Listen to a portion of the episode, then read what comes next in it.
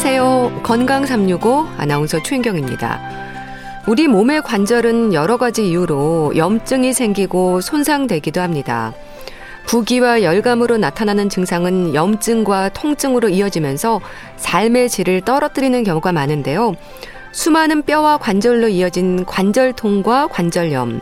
다양한 원인 중에는 비만도 지적이 되는데요.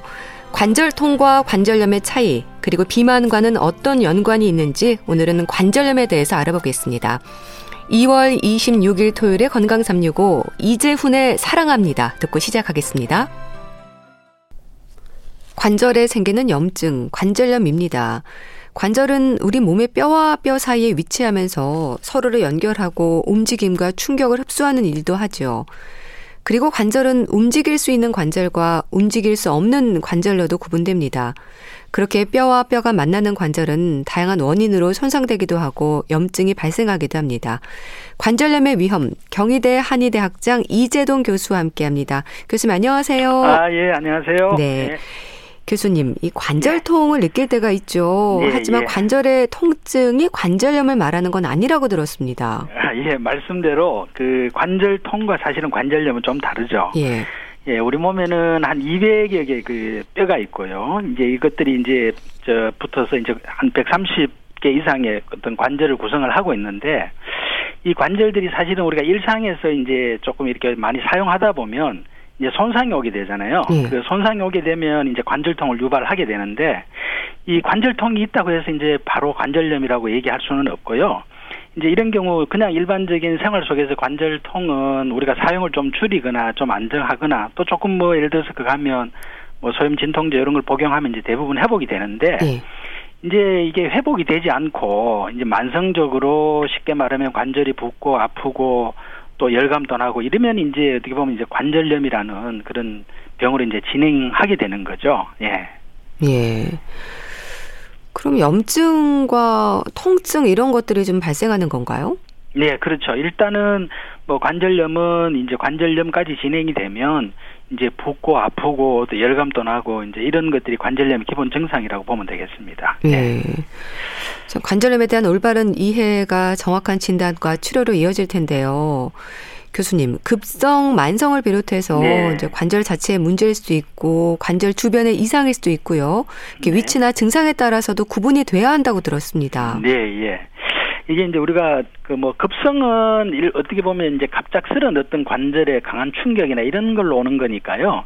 이제 그런 경우는 뭐 뭐랄까 우리가 집중적으로 소염 진통제나 이런 쪽의 어떤 치료를 받아서 하면 되는 건데 네.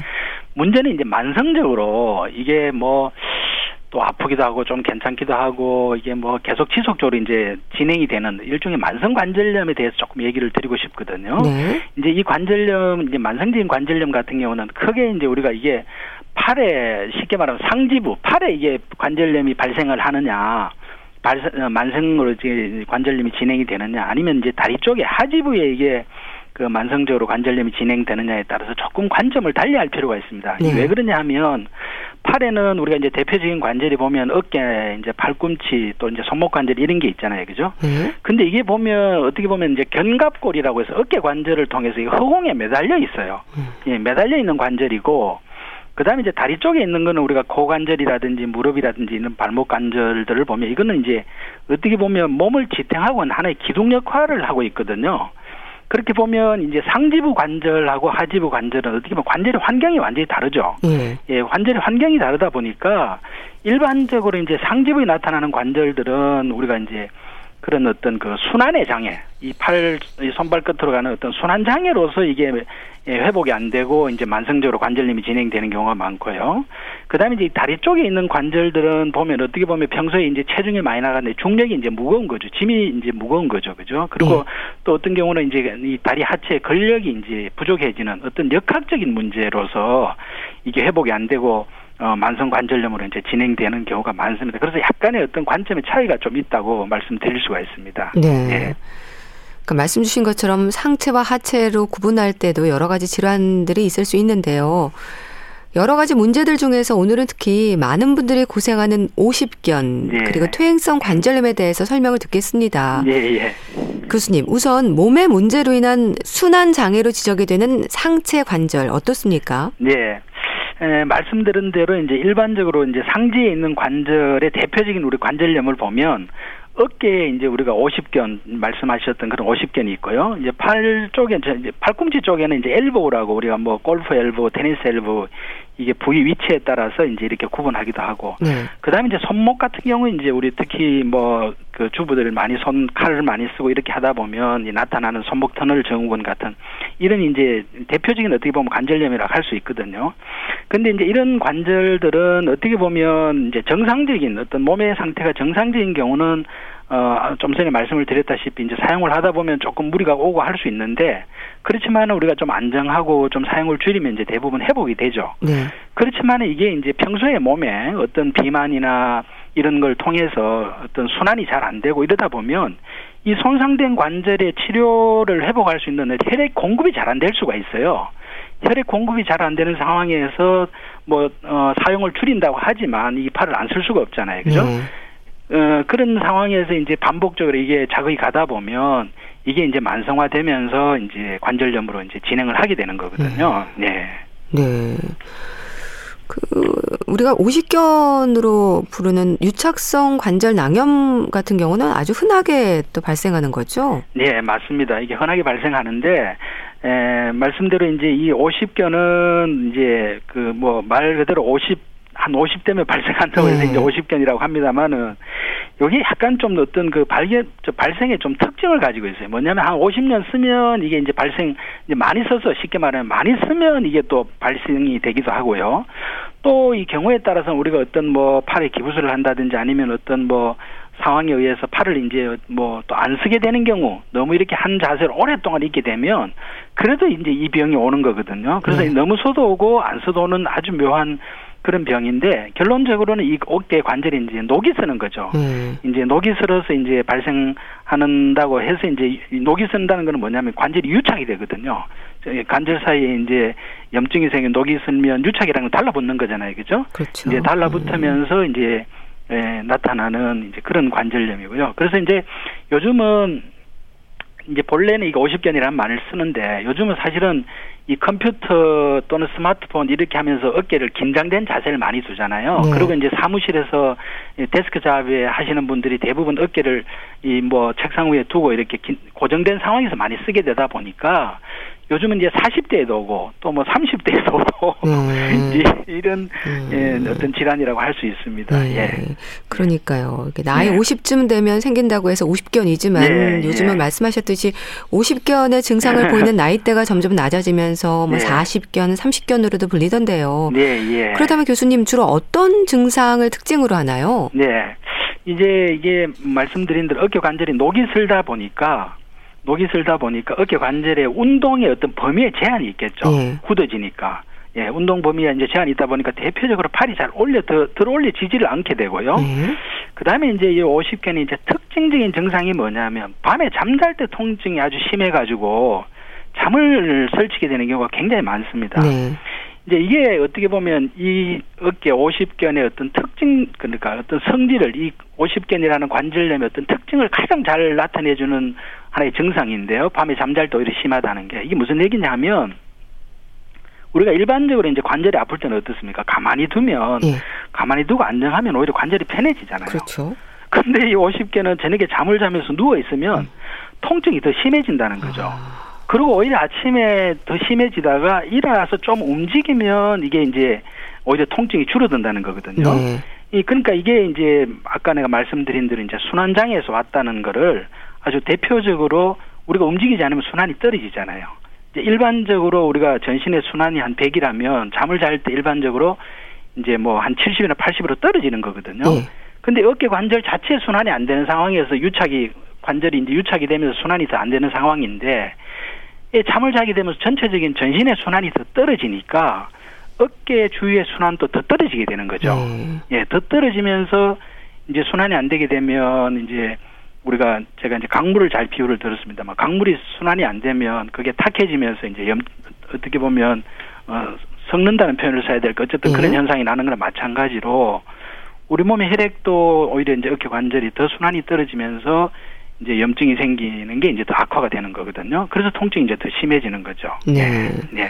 참 회복하기까지 시간이 제법 걸리던데요. 네, 예. 그럼 오십견에 있어서 비만에 대한 지적도 있는 건 왜 그렇습니까? 네. 그 이제 이게 사실 오십견이 보면 환자들은 초기에는 가볍게 생각하는 경우가 많아요. 네. 뭐 통증은 심하지만 어깨에 와서 이제 침 좀 맞고 뭐 좀 치료하면 물리치료하면 괜찮겠지 이렇게 생각을 하는 경우가 많은데 실제로는 이 질환이 가지고 있는 일종의 사이클이 있습니다. 음. 사이클이 있는데 보통은 뭐 오래 가면 한 6개월에서 1년까지 가는 경우도 있어요. 네. 이제 일반적으로 통증은 한 3개월 정도 가거든요. 예, 그러다가 이제 통증은 없어 사라집니다. 그러면서 남는 게 이제 뭐냐면 운동 제한이에요. 네. 아까 아까 내가 유착이라고 해서 달라붙었다 그랬잖아요. 그죠? 네. 녹슬면서 이제 운동 제한이 이 생각보다 꽤 오래 가는 경우가 많고요. 그 다음에 이제 비만이 이게 사실은 비만인 분들은 이게 굉장히 어떻게 보면 관리해야 될 아주 중요한 하나의 그 몸의 상태인데요.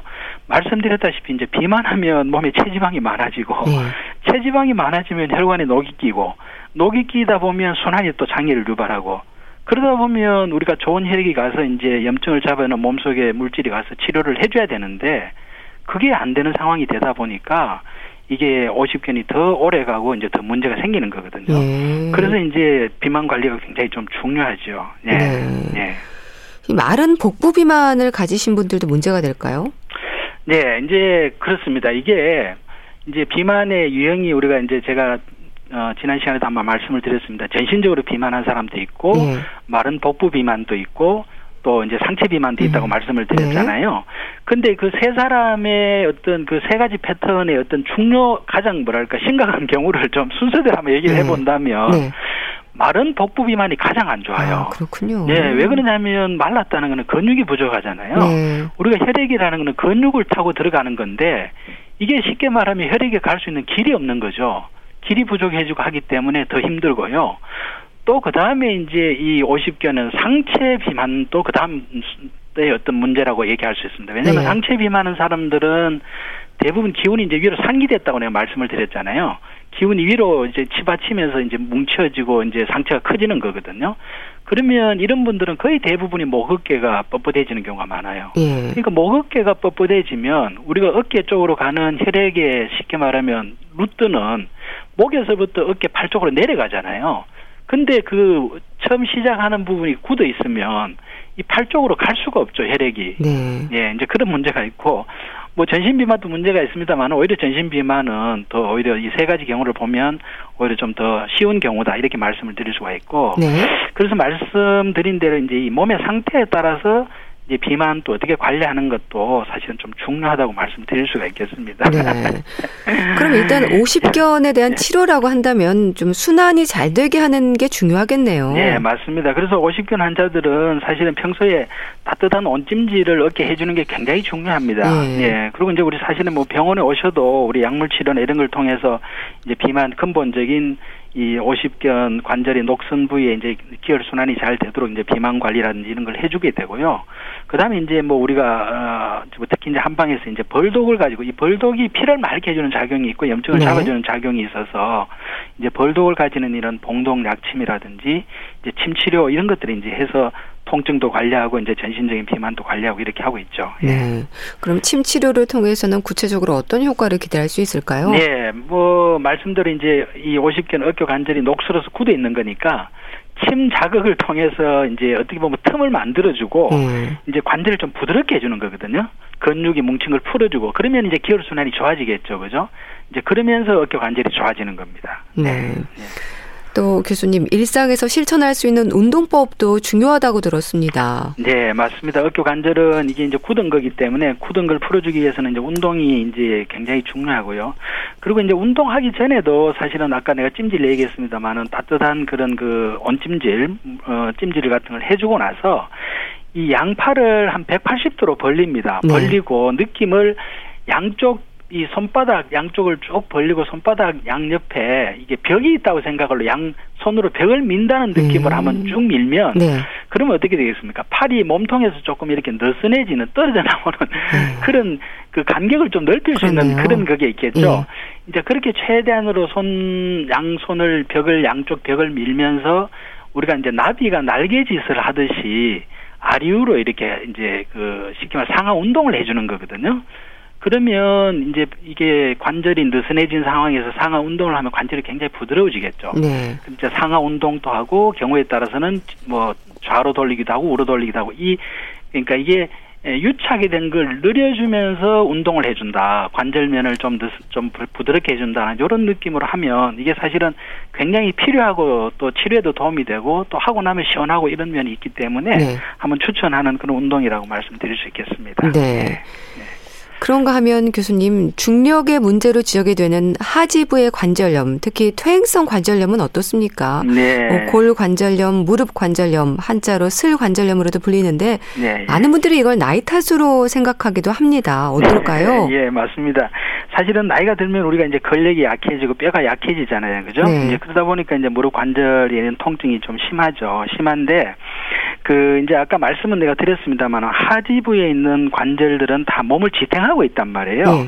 하나의 그 기둥 역할을 해주고 있기 때문에 항상 이런 관절염을 생각할 때는 우리가 무릎 관절의 어떤 상체에서 눌려지는 중력과 그다음에 밑에서 받쳐지는 지지력인 어떤 역학적인 문제를 관찰하면서 어떤 몸의 문제가 없지 않나 하는 걸 우리가 살펴보는 게 굉장히 좀 중요합니다. 예. 예. 예. 음. 예. 그 붓고 열나고 움직임에도 좀 제한이 따르는 거죠? 예, 그렇죠. 예. 음. 예. 어떤 표현들을 하시나요? 그 증상들에 대해서? 네. 그, 뭐, 말씀드린 대로, 어쨌든, 이제, 붓고, 열나고, 아프고, 이런 증상들이 있고요. 이제, 치료는, 이제, 우리가, 어쨌든, 말씀드렸다시피, 이제, 그, 나름대로, 그 상체 중력을 또 줄여줘야 되고 또 하체 근력을 강화해주는 그런 치료를 합니다만은 네. 사실은 또 중요한 게 뭐냐면 통증이 있으면 통증이 있으면 반드시 소염 진통제나 병원을 찾아서요. 또 관절에 물이 많이 차 있으면 물을 빼주는 게 좋습니다. 네. 이 왜냐하면 통증이 심하고 이제 물이 차 있다는 건 염증이 심하다는 거거든요. 네. 근데 염증을 이걸 내버려 두면 이 염증 세포가 이게 우리 연골을 연골이 딸는 게꼭 마찰에 의해서만 딸는 게 아니고요. 네. 이런 염증 세포의 독이 연골을 부식을 시켜요. 음. 예, 그렇기 때문에 이제 통증이 있고 붓고 하면 병원에서 물도 빼주고 소염 진통제도 이제 하시면서 제가 말씀드린 평소의 생활에서 체중도 줄여줘야 되고 예. 또 근력도 강화해주고 이런 걸 이제 병행해주는 게 좋고요. 그리고 이제 최근에 보면 우리가 무릎이 아프면 의외로 이제 수술도 많이 하는 경우가 많거든요. 예. 근데 이제 제가 좀 꼭 말씀드리고 싶은 것은 이게 이제 수술을 한다고 우리가 체중이 줄거나 근력이 생기는 게 아니잖아요. 네. 네, 그죠? 네. 그래서 사실은 지금 말씀드린 대로 그 무릎 관절의 원인이 이제 기본적인 몸의 상태로서 이제 너무 체중이 무겁거나 또 무릎에 근력이 떨어져서 오는 부분들이 굉장히 음. 큰데 원인이 네. 이제 수술해서 무릎에 염증만 긁어내고 어떻게 한다고 해서 될 문제는 아니거든요. 그래서 이제 보통 추천을 하기로 한 최소한 한 3개월 정도는 보전 치료를 해라. 음. 예, 3개월 정도 하면 우리 몸이 바뀌거든요. 네. 쉽게 말하면 비만도 좀 개선이 되고 근력도 이제 좀 생길 수 있는 그런 여건이 만들어지니까 한 3개월 정도 해 보면 그 변화를 느낄 수가 있어요. 예. 이제 그래도 도저히 이건 안 되겠다 했을 때 결정을 하는 거지. 너무 쉽게 이제 수술을 결정하는 건 답이 아니다. 이제 이런 말씀을 좀 제가 드릴게요. 네. 그 3개월 이상의 보존 치료가 좀 필요하다고 네. 하셨는데 네, 그 예. 보존 치료라는 게 어떤 방법을 말씀하시는 건가요?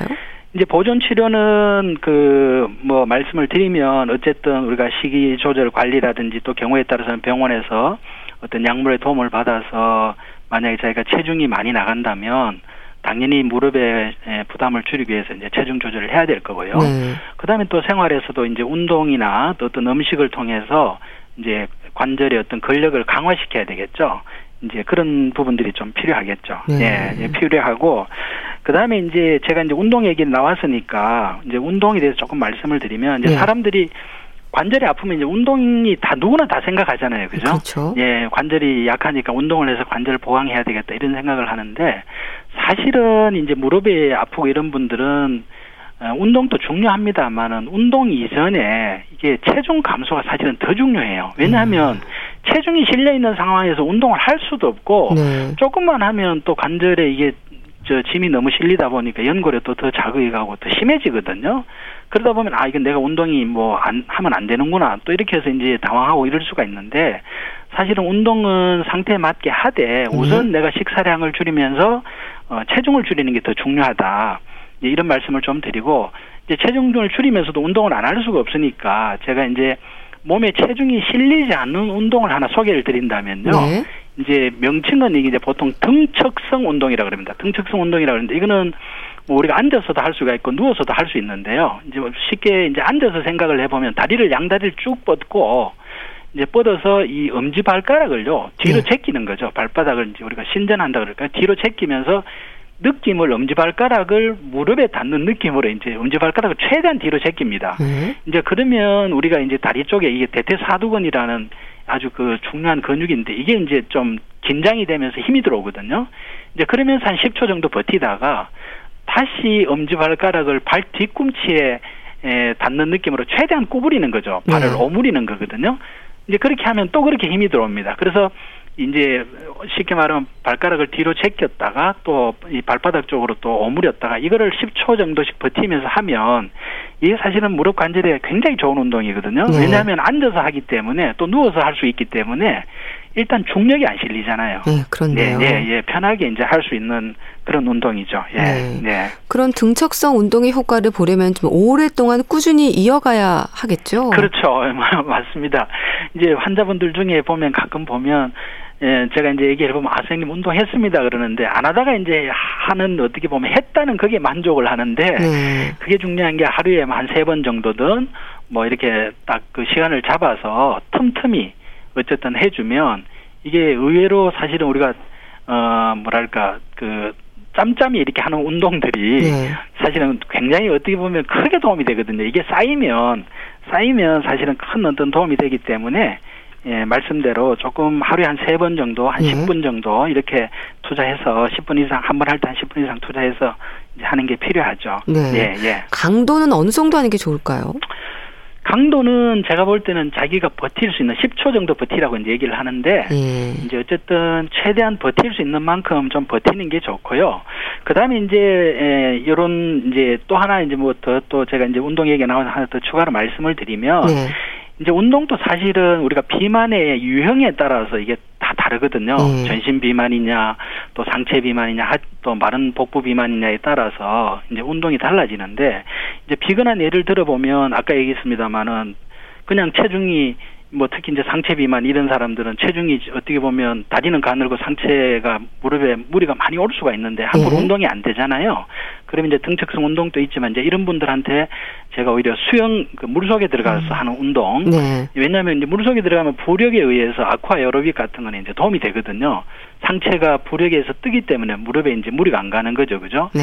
이제 도움이 되지만 오히려 마른 복부 비만 환자들 같은 경우는 마른 사람들은 물에 들어가서 또 이렇게 아쿠아에로빅 이런 걸 하고 나면 물 속에서 많은 에너지를 뺏기게 됩니다. 음. 오히려 그래서 더 힘들거든요. 네. 그래서 제 생각은 어쨌든 운동을 하더라도 한 번 정도는 네. 한번 정도는 좀 전문가를 찾아서 네. 한번 조언을 좀 받는 것도 좋지 않을까 예, 이렇게 좀 좀 조언을 드리고 싶네요. 네. 그러니까 적절한 운동과 침추를 통해서 증상을 완화하는 거 그리고 네. 균형감 역시 예. 비만하지 않도록 노력하는 게 필요하겠네요. 네, 예, 그렇습니다. 뭐 지금 어떤 상지에 오는 그런 상지도 사실은 비만 때문에 혈액 순환이 안 되고 또 혈액 순환이 안 되니까 우리가 생활하면서 약간의 어떤 손상이 가더라도 회복이 안 되는 거고 네. 또 하지는 더더욱 이게 몸을 받치고 있는 지지력이다 보니까 비만하면 뭐 1kg 늘 체지방이 1kg 늘면 무릎이나 뭐 발바닥이든 고관절에서 5kg 이상의 이제 부담이 되니까 우리가 예를 들어서 한 4kg만 줄이 지방 한 4kg만 줄여도 네. 이게 무릎이나 관절에 한 20kg 이상의 부담이 줄어드는 거니까요. 사실은 비만 관리가 굉장히 뭐 중요하다고 말씀드릴 수 있죠. 네. 네. 네. 그 비만 유형에 따라서 좀 운동법이 달라지는데 그럼 운동은 네. 뭐한 가지에 집중하는 게 좋을까요? 여러 가지를 교대로 반복하는 게 좋을까요?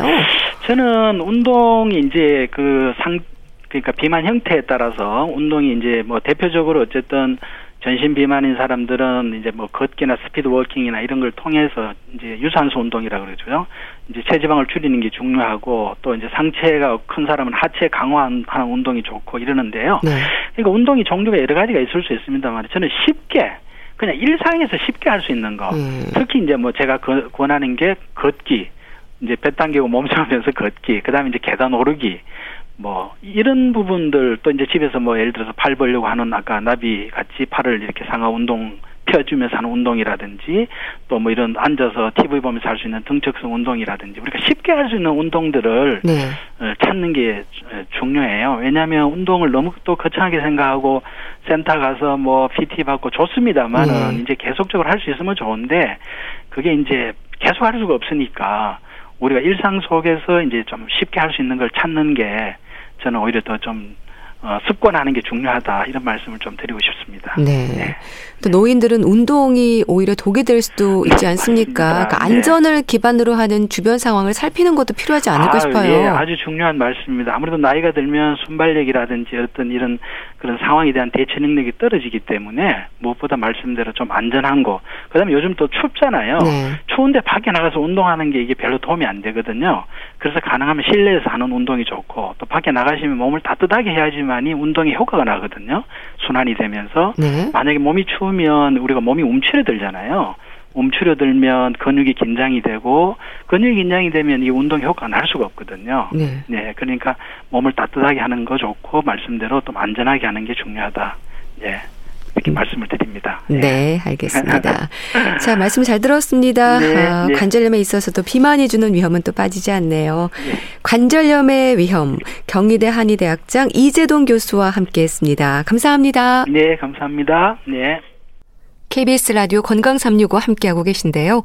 라이오넬 리치의 Hello 듣고 다시 오겠습니다.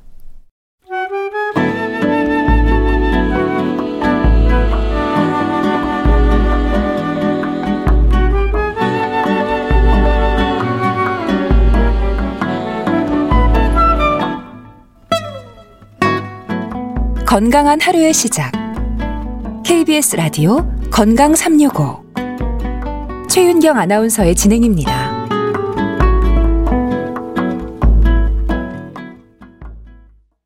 KBS 라디오 건강 365 함께 하고 계십니다. 주말에 함께하는 책 한 권, 늘 신경 쓰이는 우리 건강에 대한 내용들이 담겨 있는 책을 소개합니다. 북컬럼니스트 홍순철 씨 자리했습니다. 안녕하세요. 네, 안녕하세요. 오늘 소개해 주실 책은 제목이 다정함의 과학이네요. 어떻게 감성과 이성의 조화인 걸까요? 어떤 내용인지 여러 가지 생각을 하게 되는데 소개를 좀 해주세요. 예, 요즘 의학의 발전이 정말 놀랍습니다. 뭐 생명공학, 뭐 바이오테크놀로지, 뭐 이런 덕분으로 의학이 정말 눈부신 성과들을 많이 만들어내고 있잖아요. 네. 그런데 아이러니하게도 왜 이렇게 주변에 아픈 분들은 많은 아. 모르겠습니다. 새로운 질병들이 나타나고 있고 특히 비만, 뭐 우울증 그리고 자살 문제 이런 것들이 우리의 건강을 위협하고 있는데요. 이 책은 현대 사회에서 우리가 더 건강하게 살기 위해서 무엇을 고려해야 될까 이러한 근본적인 질문을 던지고 있는 책이라고 할수 있습니다. 네. 이 컬럼비아 대학교 어, 정신의학과 교수인 켈리 하딩 박사가 이 다정함의 과학이란 책을 썼는데요. 이런 질문을 던져요. 네. 병원에서 의학적으로 건강하지만 고통을 호소하는 환자들이 있고 또 반대로 질병이 있음에도 건강하고 밝게 살아가는 수많은 환자들이 있더라. 네. 건강을 좌우하는 이 숨겨진 요인이 무엇인지 다양한 연구를 했는데요.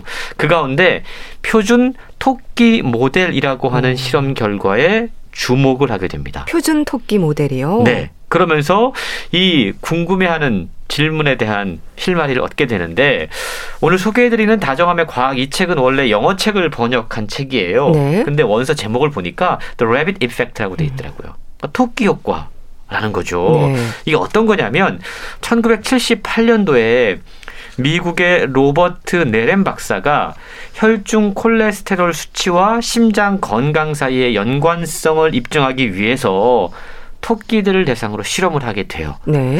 요즘에는 사실 이런 실험도 동물 실험이라고 해가지고 조금 이제 지향하는 그런 분위기인데 네. 연구팀은 토끼들에게 고지방 사료를 먹이고 콜레스테롤 수치를 확인을 했습니다.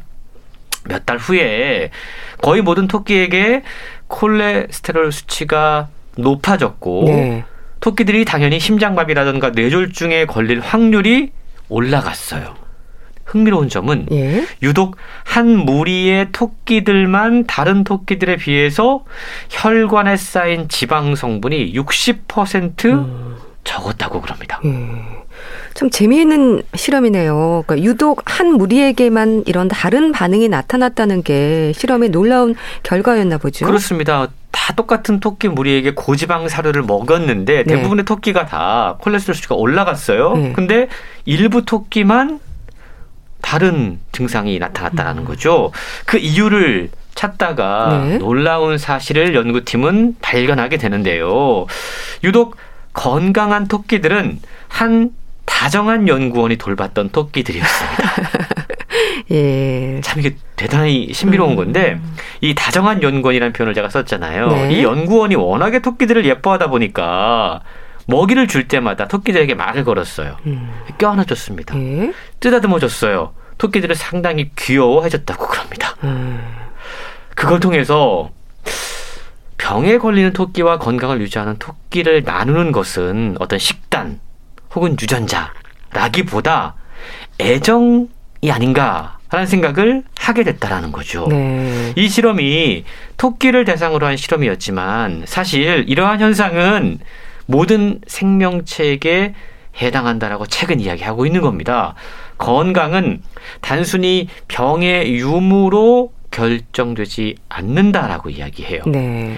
임상 수치나 의학적인 결과 외에도 건강에 영향을 주는 여러 잠재 요인들이 있는 거죠. 네. 예를 들자면 가족, 음. 친구, 이웃 같은 그들과의 친밀한 관계라던가 어느 곳에 살고 있는가, 직장, 그리고 그 사람이 어떤 교육을 받았는가, 어떠한 목표 의식과 비전을 갖고 살아가는가, 예.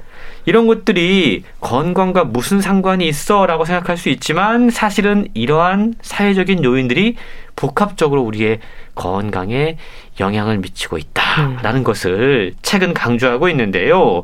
책은요, 제목처럼 친절, 신뢰, 공감이라는 것에 숨어 있는 우리 건강과 행복의 비밀을 이야기해주고 있는 겁니다. 네.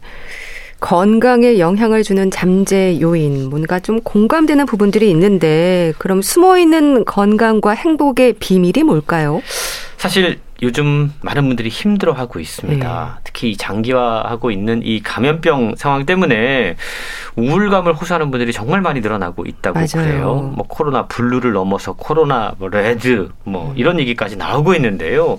지난 1월 11일 보건복지부가 발표한 2021년 코로나19 국민 정신건강 실태 조사라는 게 있더라고요. 네. 이걸 보면 지난해 4분기 우울 위험군의 비율이 18.9%로 나타났습니다. 음, 그러니까 우리나라 국민 가운데 지금 5명 가운데 1명이 우울 위험 상황에 놓여 있다라는 아이고, 거죠. 그렇네요. 코로나19 때문에 자영업자들이 힘들어하고 또 경제적인 상황들이 어려워지고 이런 것들도 분명히 우울감의 원인일 겁니다. 그런데 왜 우리가 유독 이렇게 힘들어하고 있는가 그 원인을 진단을 해보면 네. 사실은 거리 두기도 음. 한몫하고 있다라는 걸 알 수. 있는 거예요. 어느 순간부터 우리는 사람들을 자주 만나지 음. 못하고 있습니다. 가족끼리도 부모 자녀 사이에도 이게 동거 가족이 아니면 자주 볼 수 없는 상황에 지금 처해 있습니다. 네. 우리가 누군가를 만나면 함께 이야기를 하고 까르르 웃고 미소를 나누고 온기를 나누게 되거든요. 그렇죠. 근데 그런 게 지금 어려워진 상황에 살고 있다라는 거죠. 이렇게 친밀감, 다정함이 결핍된 환경이 실제로 우리의 건강을 악화시키고 있다라는 지적들이 지금 잇따르고 있는 건데요. 네. 책에서 이야기하고 있는 다정함이라고 하는 건 어, 어떤 임상 수치나 의학적인 결과 외에도 건강에 영향을 미치는 다양한 사회적인 요인들을 이야기를 해요. 네. 가족, 친구, 이웃 같은 그런 어떤 요인들. 언뜻 건강과 무관해 보이지만 분명히 우리의 어떤 사회적 관계를 만들어내는 것들이 우리의 건강에 영향을 미치고 있다는 네. 것이죠.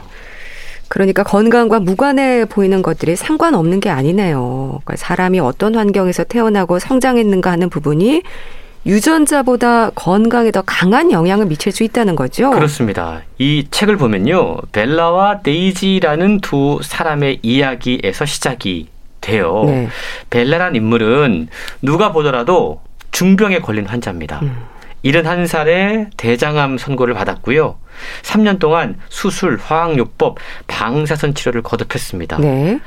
데이지는 의료 기록만 보면 건강에 별다른 문제가 없어 보이는 사람이에요. 혈액 검사, 영상 검사, 심장 검사 결과를 보면 모두 정상입니다. 네. 그러니까 벨라는 중병 환자고 데이지는 정상인 것처럼 보여요. 의학적으로 볼 때. 예. 근데 한 발자국 떨어져서 보면 그들의 삶을 관찰하면 다른 게 보인다는 음. 거죠. 벨라는 분명히 대장암에 걸렸는데 아들과 산책을 즐기고 있고 이웃들을 초대해서 쿠키를 구워주면서 활기찬 일상을 보내고 있습니다. 네. 반면 데이지는 의학적으로 아무런 문제가 없는데 늘 정신이 어딘가 몽롱하고 피곤하다라고 호소를 해요. 네. 사람들도 잘 만나지 않습니다. 그러니까 이 두 명의 사례로 볼 때 임상적으로 아픈 벨라는 건강한 삶을 살고 있는데 예. 건강해 보이는 데이지는 오히려 아픈 삶을 살고 있다라는 거죠. 그렇네요. 이 사례를 보면 청취자분들도 나는 지금 벨라에 가까운 경우인지 데이지에 가까운 경우인지 생각해봐도 좋을 것 같은데요.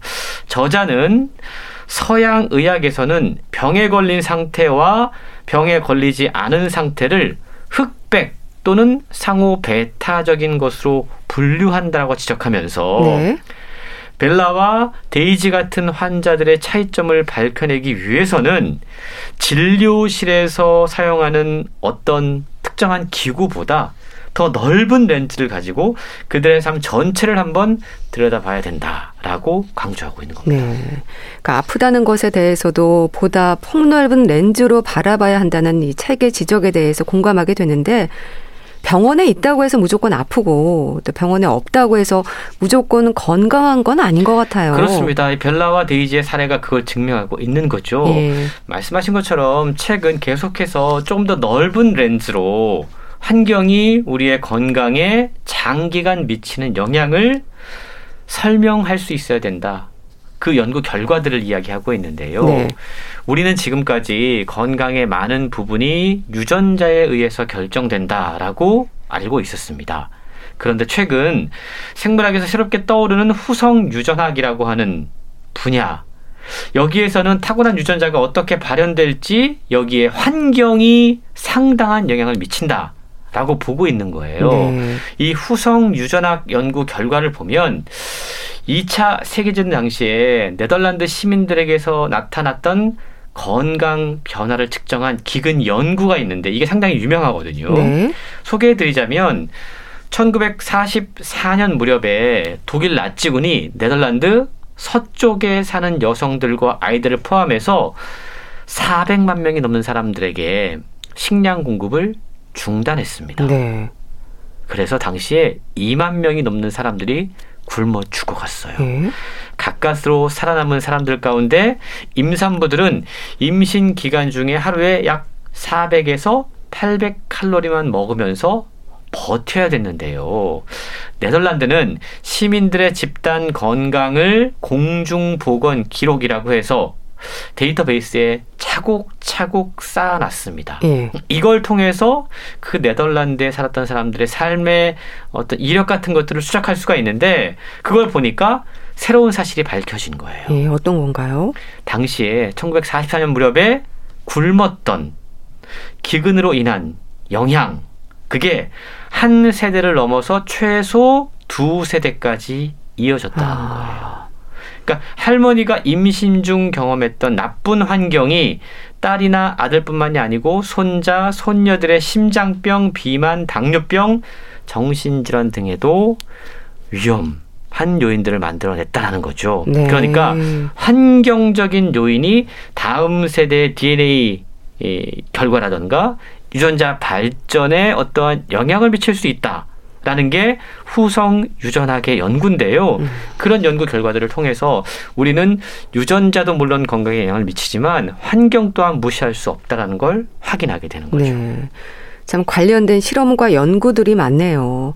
감염병 시대를 사는 우리에게 시사하는 바가 좀 큰 것 같습니다. 그렇습니다. 이 건강의 사회적인 요인에 대해서 우리가 지금 이야기를 하고 있잖아요. 네. 그 연구 결과들이 책에 참 많이 소개가 되고 있더라고요. 그 가운데 화이트홀 연구라는 것도 음. 정말 우리가 좀 주목해서 볼 필요가 있을 것 같은데 네. 많은 연구자들이 1960년대부터 런던의 화이트홀 지역의 공무원들을 대상으로 건강 상태를 살폈다고 그래요. 네.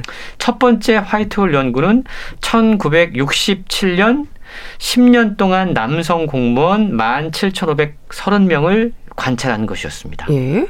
연구진은 음. 고혈압, 콜레스테롤, 체중, 흡연 여부 이것과 같은 잠재적인 심혈관 질환의 위험 요인을 측정을 했어요. 네. 그런데 연구를 시작하고 나서 약 7년 반이 지나고 나서 전혀 예상하지 못했던 결과를 음. 얻게 됩니다. 네. 우리가 보통 알고 있는 심장 질환에 영향을 미치는 가장 강력한 요인 그러면 보통 우리가 콜레스테롤, 음. 혈압 네. 이런 것들을 떠올리잖아요. 그러게요. 근데 흥미로운 점은 네. 그것보다 연구 대상자들의 고용 등급이 아. 더 강력한 영향을 미쳤다는 거예요. 조금 더 쉽게 설명을 하면 네. 가장 환경이 좋은 사무실에서 일하는 직장 상사 그리고 바닥을 청소하는 직원까지 다 조사해 보니까 네. 그들 사이에 엄청난 차이가 음. 있더라는 겁니다. 가장 낮은 직급에 있는 사람들이 높은 직급에 있는 사람들보다 심장마비로 사망할 확률이 3배에서 6배가량 높았다고 합니다. 흡연, 영양분 섭취 이런 다른 변수들을 통제한 가운데도 실시해 봤는데 마찬가지로 이 직위가 심장 질환에 미치는 영향이 상당했다라는 거예요. 네. 그걸 통해 연구진은 사람들이 관리자로부터 사회적인 지지를 받는다라고 느끼고 업무를 하면서 내가 어떤 통제권을 갖고 있고 일에 대한 보상을 느낀다라고 느끼고 업무에 몰입할 수 있을 때 그런 사람들의 정신과 신체의 건강에 긍정적인 영향이 나타난다라고 설명하고 있는 거죠. 네. 우리가 그런 이야기 합니다. 곁에 좋은 의사를 두는 것이 건강을 유지하는 데 중요하다. 그런데 이 예. 책은요. 곁에 좋은 상사를 두는 것이 예. 질병에 걸리지 않는데 중요한 역할을 음. 한다라고 이야기하고 있습니다. 참 좋은 의사도 필요하지만 좋은 상사도 중요하다. 와 닿네요. 우리가 아프게 되는 근본적인 원인을 지적하는 것 같습니다. 그렇습니다. 아프게 되는 이유가 여러 가지가 있죠. 예. 개인적인 질병들. 그런데 조금 더 폭넓은 렌즈를 가지고 바라보면 소득 격차, 그리고 우리가 일상적으로 경험하는 차별, 혐오, 이런 사회적 요인도 우리의 건강에 영향을 미치고 있다. 라는 걸 최근 반복해서 이야기를 하고 있는데요. 네.